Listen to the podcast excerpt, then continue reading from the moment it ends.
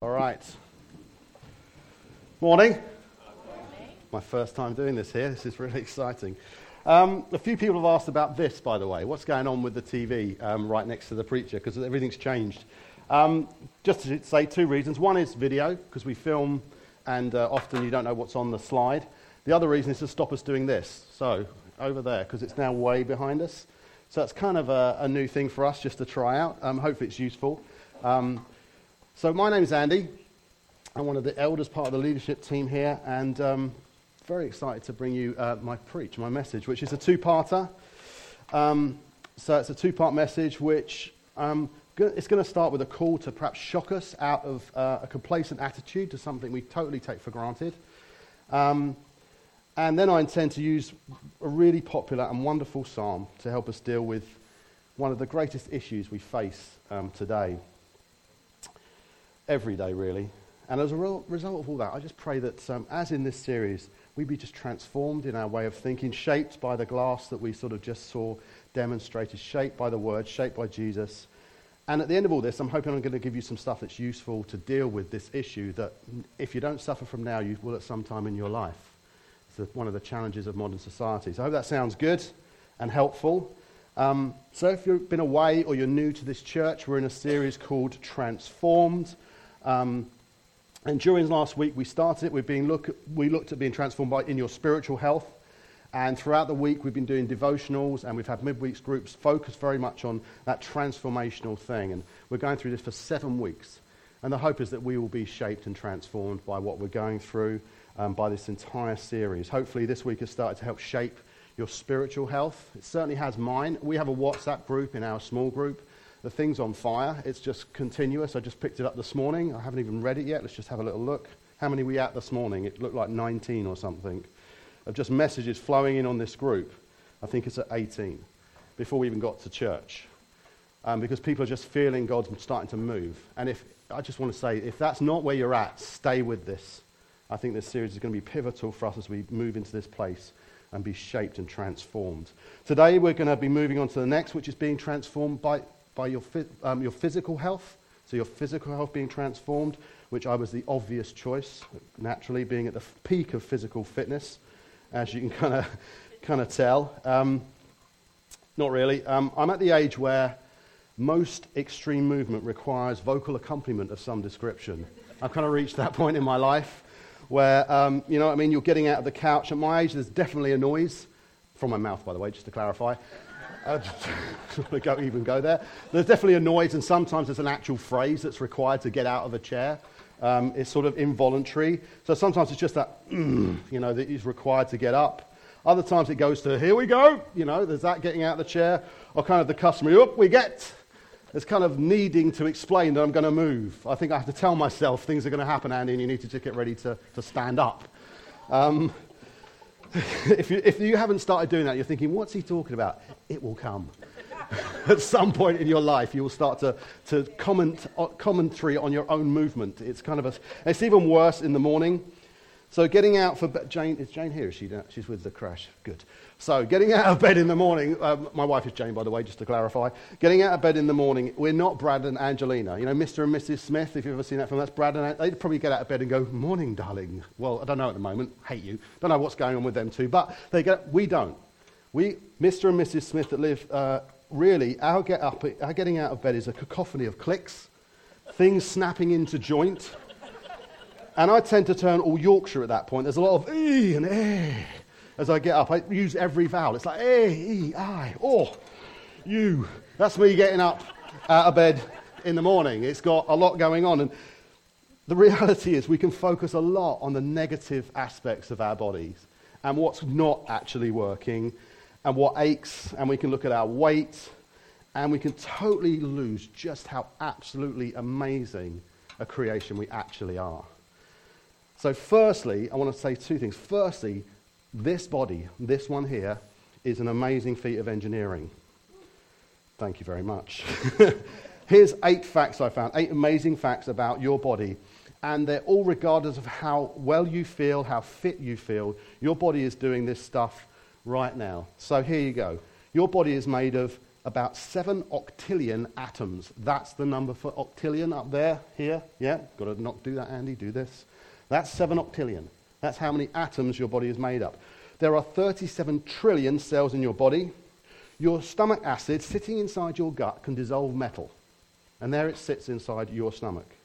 Your skin outer layer sheds every two to four weeks, amounting to about 0.7 of a kilo of dead skin in a year. Charming. Your eyes can distinguish between 2.3 and 7.5 million different colors. I thought there was like nine. No, there's distinguishing, apparently, you know, there's all these, but it can distinguish between that many.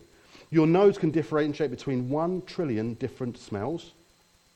This one amazed me. Your fingers can feel a ridge as small as 13 nanometers. So on a, on a smooth surface, it could feel a ridge 7,500 times smaller than the diameter of a human hair. Your finger can feel that. Your heart beats at 100,000 times per day, pumping 5.5 litres per minute, which adds up to about 3 million litres of blood being pumped in a year. That's all going on, and it's nothing to do with sport. That's just what's happening right now in the body that you have, whether you feel fit or not. But secondly, that's an incredible feat of engineering. But secondly, and more importantly, regardless of how I feel about it, my form, my shape, interesting about the glassing, is awesome to behold. I'm sure you agree. Well, you should. You should look at me and have a moment of absolute awe drink it in. But you too. Even that photo, or perhaps every photo, as with my daughter that she doesn't like, even those photos of you that you don't like, you hate them, when you look at it, look at it and have a moment of awe and realize Genesis 1 26 to 27. Then God said, Let us make mankind in our image, in our likeness, so they may rule over the fish in the sea and the birds in the sky, over the livestock and all wild animals, and over all the creatures that move along the ground. So God created mankind in his own image. In the image of God, he created them. Male and female, he created them. Now, while I'm not saying God literally looks like me, the reality is God is spirit. That's a complex question. That one about, well, does God, what does God actually look like? Does he, do I look like God? Does God look like me? it says he made them male and female in his own image. But I look nothing like Hannah. I look nothing like Lorraine. Vivian, Ruth, I don't look anything like you. So which one of us is the closest resemblance to God? Probably me. I'm kidding.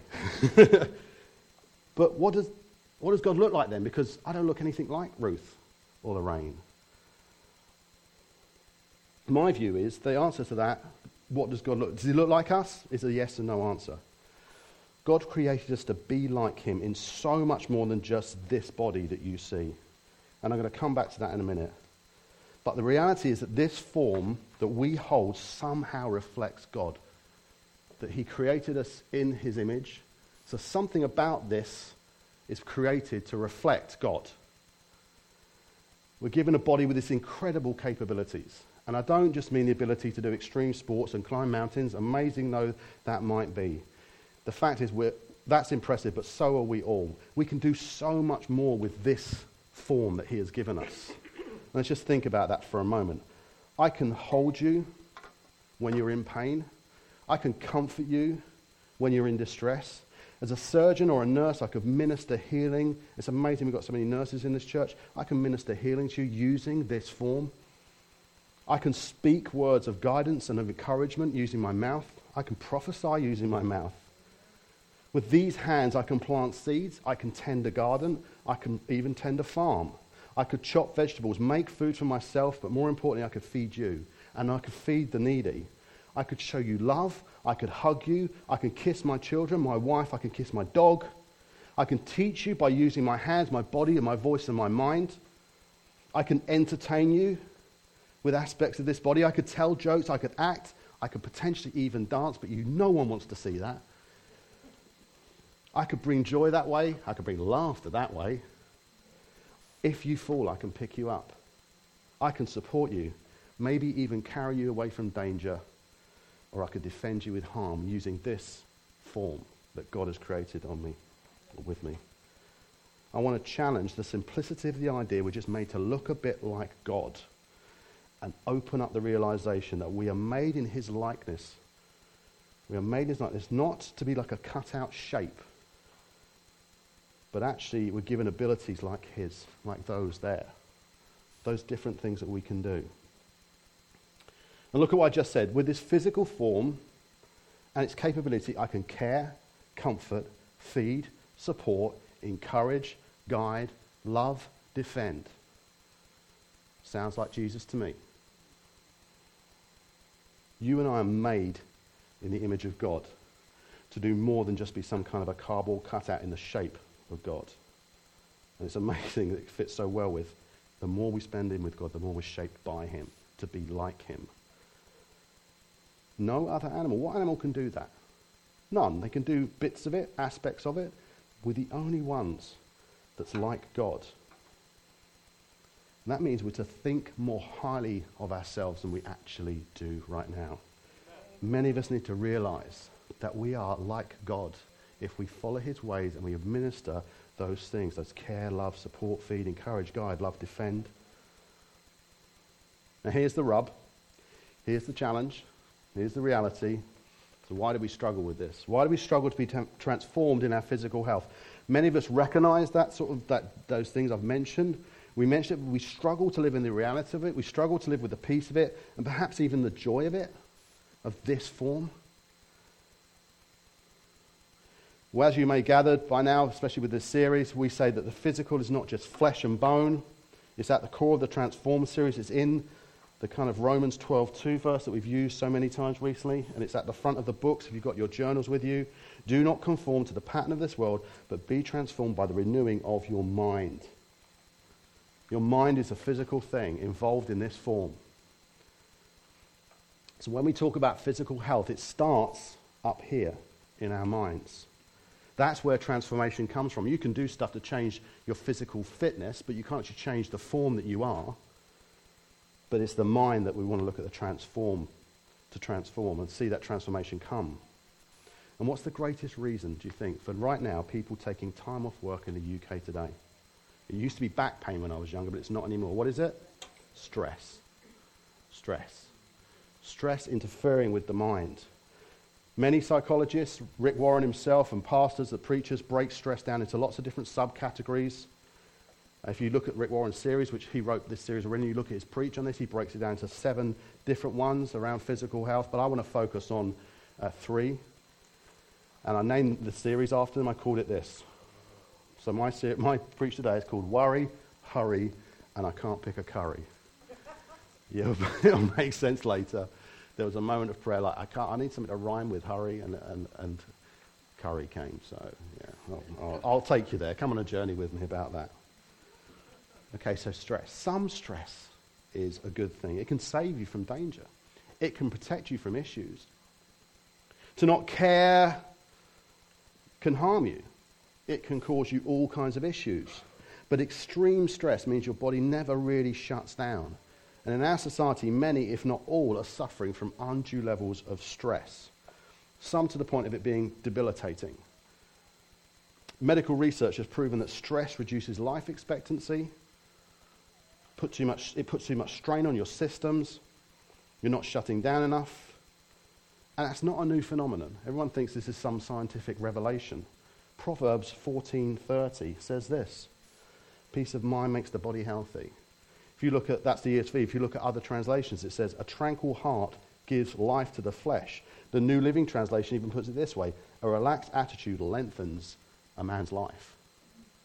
This isn't new news. This hasn't been discovered by science. This has been around since the Psalms were written thousands of years ago.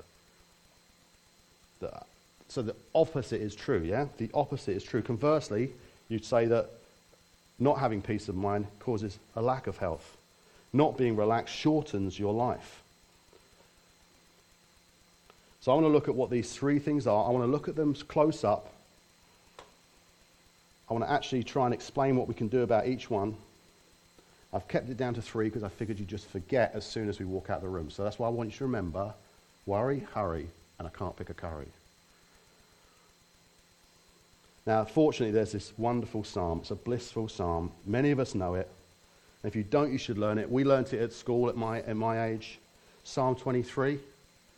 The Lord's my shepherd. So, in a very, very un-X one, un-Christ-like, uh, Christ-first-like, sorry, style, we're going to read it out together, and then we're going to unpack it enough to see what God wants to say to us. Then afterwards, I'm going to encourage you to incorporate what we're learning today into your prayer life for this week. Start to pray this stuff over you. I've been praying it over me since I've started to prepare for this. And then right at the end of this message today, I'm going to encourage you to come forward. I want to pray for us, and if you want to stay behind, we can pray into specifics for you. But as many of you as want to, this is the beauty of this space. We suddenly have space to come forward and be prayed for about anything that's speaking to you in this message today. So we're going to read it out together. We're going to read the ESV version. If you don't have that, I'll put it up on the screens and you can read it with me. But it's the ESV. Let's just read it out together. I'll start and read along with me. Let me make sure it's there for you. Ready? The Lord is my shepherd, I shall not want. He makes me lie down in green pastures. He leads me beside still waters. He restores my soul. He leads me in paths of righteousness for his name's sake. Even though I walk through the valley of the shadow of death, I will fear no evil, for you are with me, your rod and your staff, they comfort me. You prepare a table before me in the presence of my enemies. You anoint my head with oil, my cup overflows. Surely goodness and mercy shall follow me all the days of my life, and I shall dwell in the house of the Lord forever. Amen. That's why we learnt it at school. That's why we learnt it to literally be able to repeat it over and over again because it's such a wonderful, reassuring psalm. Even if we can't live in the truth of it sometimes, it's incredible what that one does. So it's one of the ones that we learned at school, written by David, often used now in times of darkness and distress to reassure. But let's use those words from God and through God to anesthetize this, um, the, the, opposite of that, to, to apply some kind of a balm and to bring an antidote to those many forms of stress. So I'm going to major on the first section of Psalm 23, verses 1 to 3, the first section you see up there, uh, up to the even though. So up to here. So this part of it. I want to use that strong. And applying some deep truth of 1 to 3, I believe this final part can become real to us. Surely goodness and mercy shall follow me all the days of my life, and I shall dwell in the house of the Lord forever. That's what I want you to walk away feeling and understanding and breathing in. So here we go. Worry. The Lord is my shepherd, I shall not want. We worry about so much today because there seems so much to worry about, so much more to worry about. Life seems so complex. The, there's more expectation placed on us and more expectation that gets placed on us, placed on me, the more inadequate we seem to feel. So the first thing David is telling us is look to God to meet your needs. And for me, knowing the difference between needs and wants is really important. In fact, another translation of this says it even clearer for me. And many more use this. It says, The Lord is my shepherd, I lack nothing. Or there is nothing I lack. What do you need? You need food. You need shelter, you need security, and ultimately you need fellowship with God. That's what we need. That's what I need. So no one in this church should lack any of that. If they do, this church is here as a physical entity to provide it. If you lack shelter or food, we should be able to provide that. Security, we should make you safe. And God's always open to build a relationship with Him, and so are we. Through Jesus Christ, He restores a relationship. So when the Lord is your shepherd, every true need is met. So never, ever put your security or my security in a want. Because that can get taken away from you. Job, finance, relationship, marriage, possessions, even your health, even your looks can all be taken away. But when you put your faith in Christ and ask Him to come into your life and restore that relationship with God, that's what you truly need, and that can never, ever be taken away. Romans 8 says, Since God did not even spare even his own son for us, but gave him up for us, won't he also give us everything else we need? So, one of the keys to de stressing is worship and thanksgiving. Thanksgiving that He's meeting your needs. We may want a lot of stuff, and this culture drives so much wants and tells you that you need a jacuzzi, you need Ultra HD, you need, you don't need, we need those things shelter, food, security, and a relationship with God. That way, I lack nothing. So, praying in the morning, starting the morning in an attitude of worship and thanksgiving. And I know that's going to make some people, yeah, you, you should see my day, Andy. Well, you should see mine too. I'll talk later about, you know, nothing's going to change unless we change something. I'm going to come back to the end, but I want to move on to, to hurry. He makes me lie down in green pastures. He leads me beside still waters. He restores my soul. We need to obey. Yes, I use the word obey. Not very popular anymore. We need to obey God's clear instruction throughout the Bible and from the beginning and to the end. And oh, I need to listen. Me, I need to obey God's command to rest. I am stubborn against rest. I feel guilty for resting. I'm terrible at it. We need to rest. I bet right now you've got more than 20 things you could write down on a paper that need doing this afternoon when you get home. 20 would be a low number for me. I, was, I sat down in, in uh, sat down in uh, our bathroom. I'll leave the rest to your imagination. and uh, I thought that, that we, we decorated when we moved in recently. We moved in three years ago, and the first thing we did is we put a new bathroom in because they didn't have a shower. And they only had baths. So that went in, a new floor and new skirting boards. And sat there thinking, skirting boards peeling, bottom of the shower needs replacing. That's the room we've done. There's a, there's a bunch of other rooms we haven't touched yet.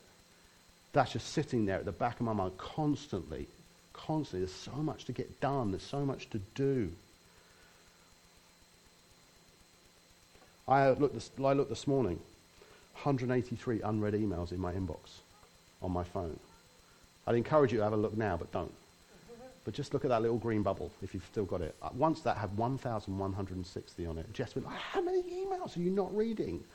I said, it's just, I just, it's junk and I missed the proper ones. I just can't get to them all. That's just seven days. I've got 183 unread ones. I looked, having cleared it out. God created you in a way that requires rest. Without rest and sleep, our body and our mind shut down. He could have designed us differently, but he didn't. Why did he design us to require sleep? Why did God rest himself? Why is it such a big point at the beginning of the Bible? On the seventh day, have you ever wondered why does God get tired? Does he need to sleep? He's modeling something a time of rest, a time to wonder, a time to worship, a time to reflect. So, wonder why we're stressed, why I get stressed, because I've forgotten how to rest. So, here's the advice and instruction from David. It's in the psalm. He makes, he makes, like, I know you're going to resist. I'm going to make you lie down in green pastures. In Exodus, the Israelites were told stop everything on the seventh day. And they would have been at harvest times. Stop. But, but, but stop. Stop and rest. Stop from all work. So, church, rest is not sleep, although sleep is good. Rest is about recreation, a refocus, and a recharging. They were made to stop. And then in Psalm 23, he gives us a hint on how to rest properly. So we need to take things in. We need to take in what He's created for us green pastures and still waters. They are beautiful. I don't know anyone on this earth, no matter how old you are, who can stand in front of one of those sunsets when the sky is burning red and go, yeah. Everyone goes, whoa.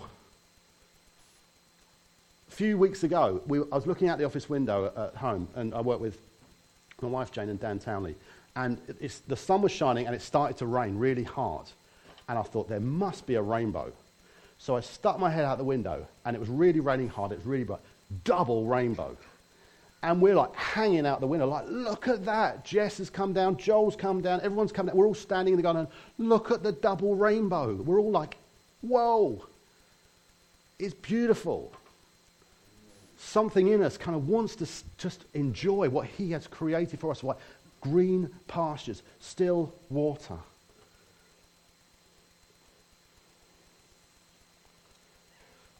Different things recharge different people. It might be for you art, it might be sport. Watch out for that one. I'm not convinced sport relaxes us very often.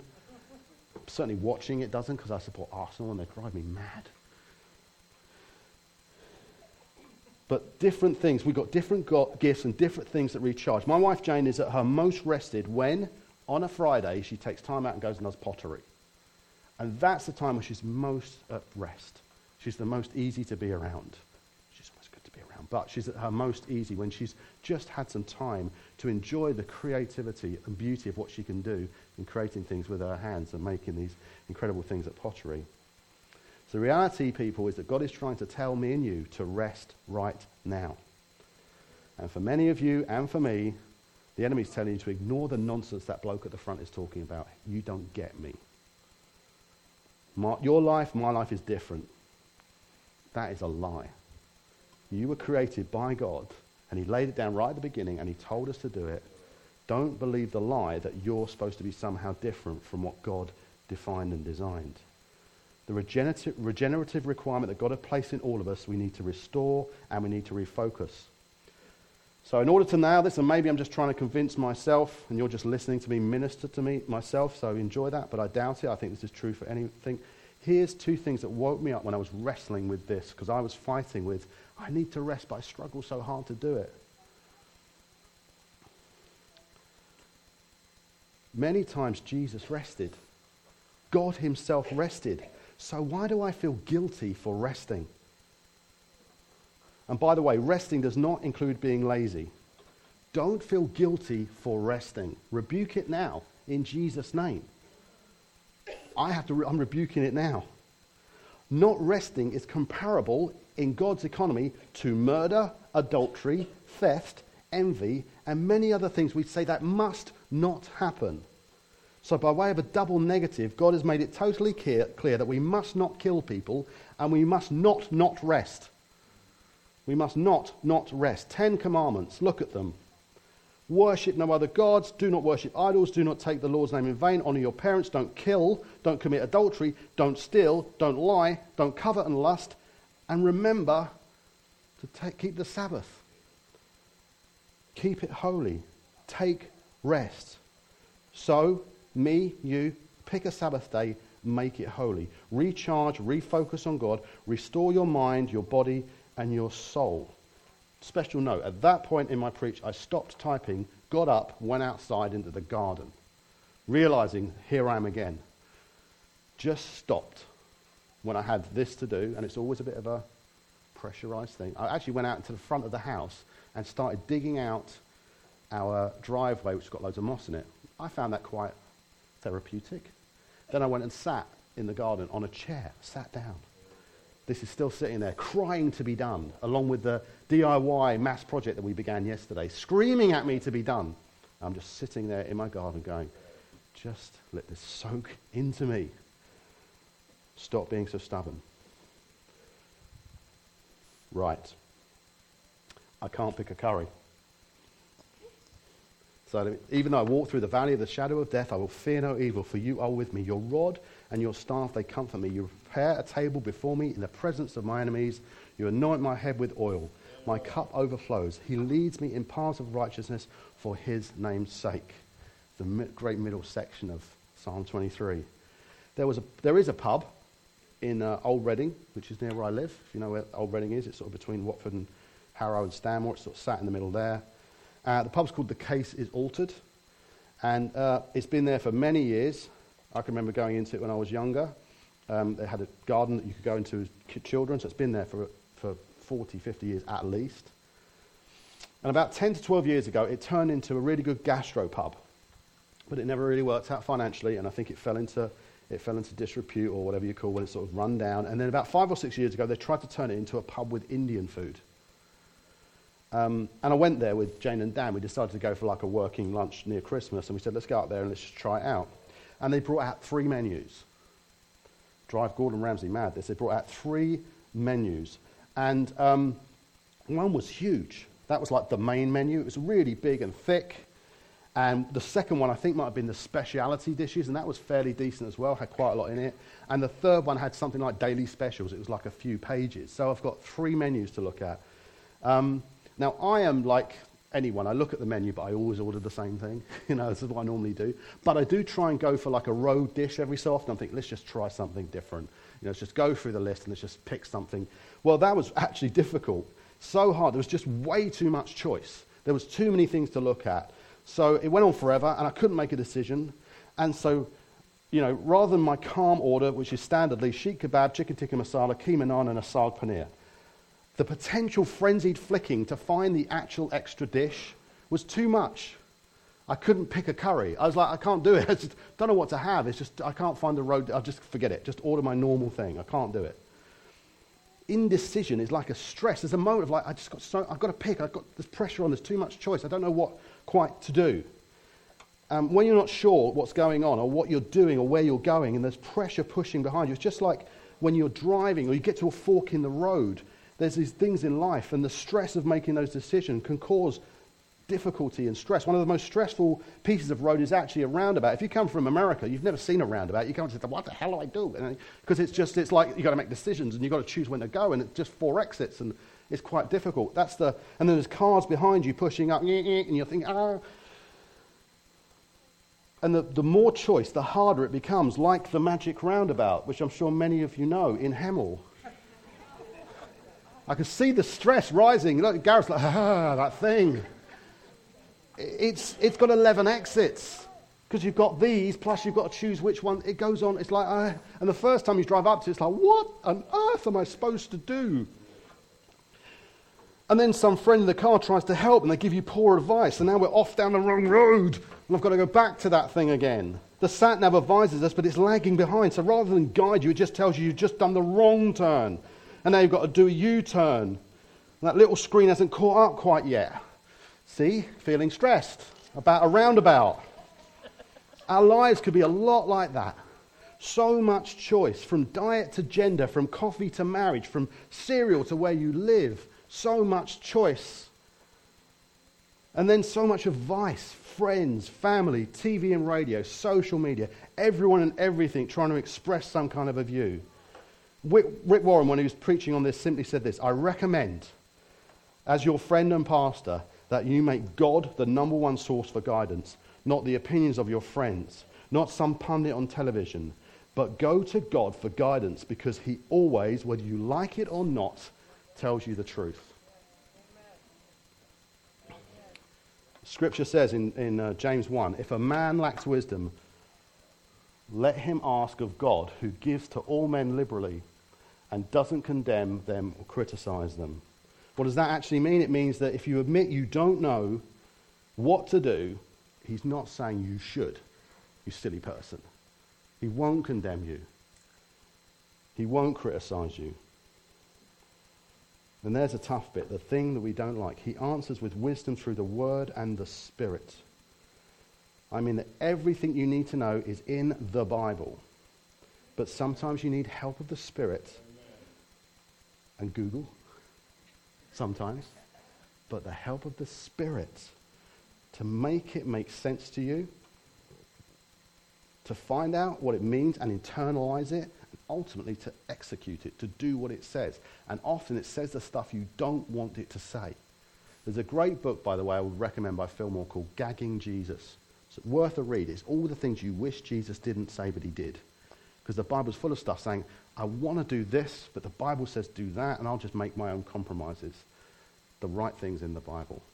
It's not on Facebook. It's not on social media.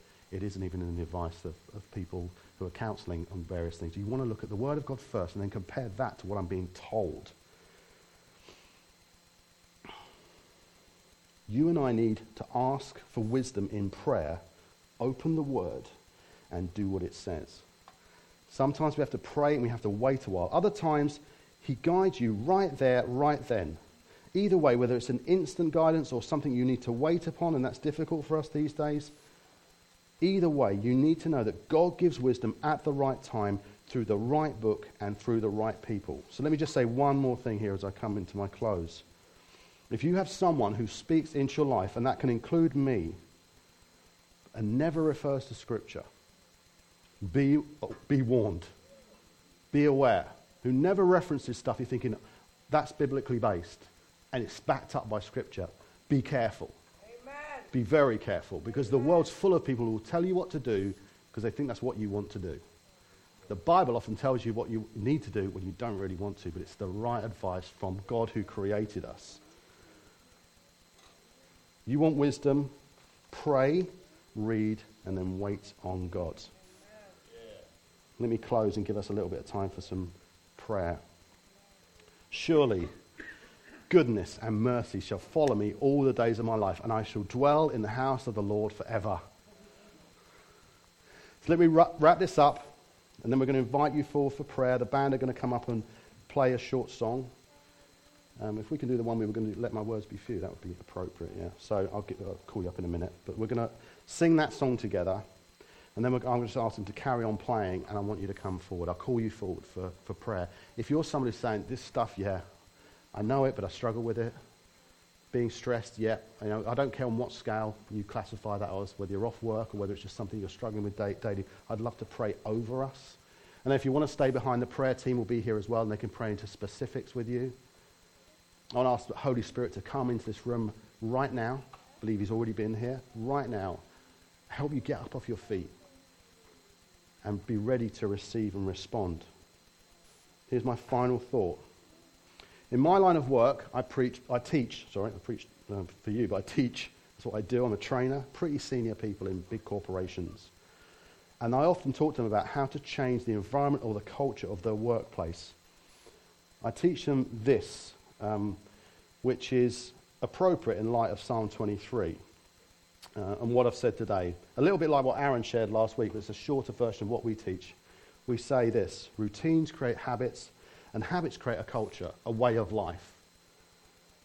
In other words, if you want a new way of life, a new culture to live in, a new way of doing things, then it comes from a habit. And in order to create those habits, you need to look at the routines. So, this is what I want to say in summary. To reduce or eliminate worry, that's the culture you want. I worship God and I give thanks. That's the habit I want to get into. Then I'm going to change my routine.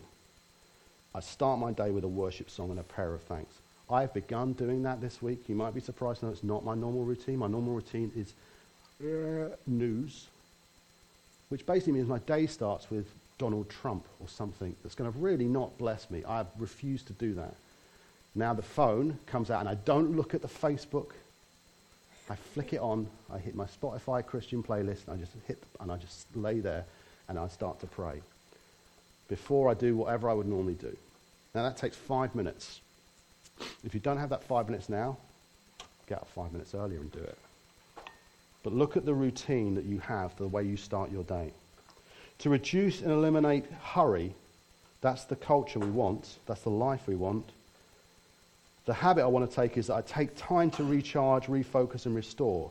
The routine we have to accept is instill a Sabbath rest once a week. That's really difficult for me, and I'm pretty poor at it sometimes, but I have made a determined effort, and I will continue. You can check up with me on that one. The last one. The culture you want is to reduce and eliminate indecision, the stress of indecision. The habit I want to get into is I seek God as my one source of guidance. Then the routine we need to get into is I pray, I read, and I wait on God for guidance daily. If you don't want any of those cultures to be part of your life, leave the routines alone. But if you want it, you want a new habit, you're going to have to look at the routines that you have and I have. So, band, if you want to come back up, they're going to lead us in a song. And at the end of that song, as we move into just some time of music, I'm going to invite you forward to come forward and pray.